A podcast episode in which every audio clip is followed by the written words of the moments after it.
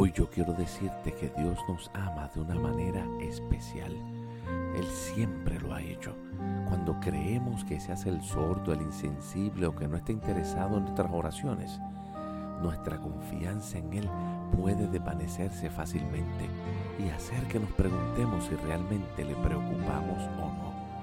A veces es como si se cruzara de brazos y permaneciese indiferente mientras sufrimos, pero la percepción no es necesariamente la realidad.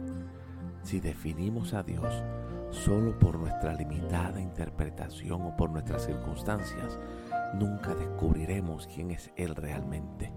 Él te ama más profundamente de lo que jamás te hayas imaginado. Una vez que abraces esta verdad, tus problemas nunca más te llevarán a preguntarte si Dios te ama o si has hecho lo suficiente para merecer su amor. Aprender a confiar en Él es algo que vamos a descubrir de manera creciente durante nuestras vidas. Dios sabe cuán difícil es para nosotros aceptar su amor y nos enseña con paciencia.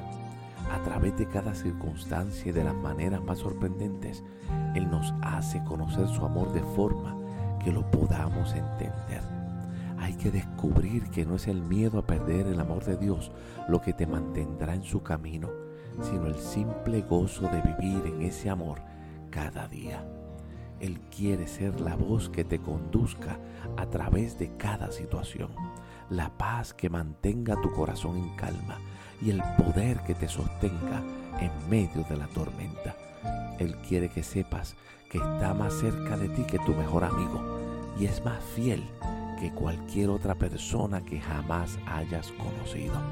Dios no quiso ser Dios sin estar unido a ti y a mí, porque nos ama siempre.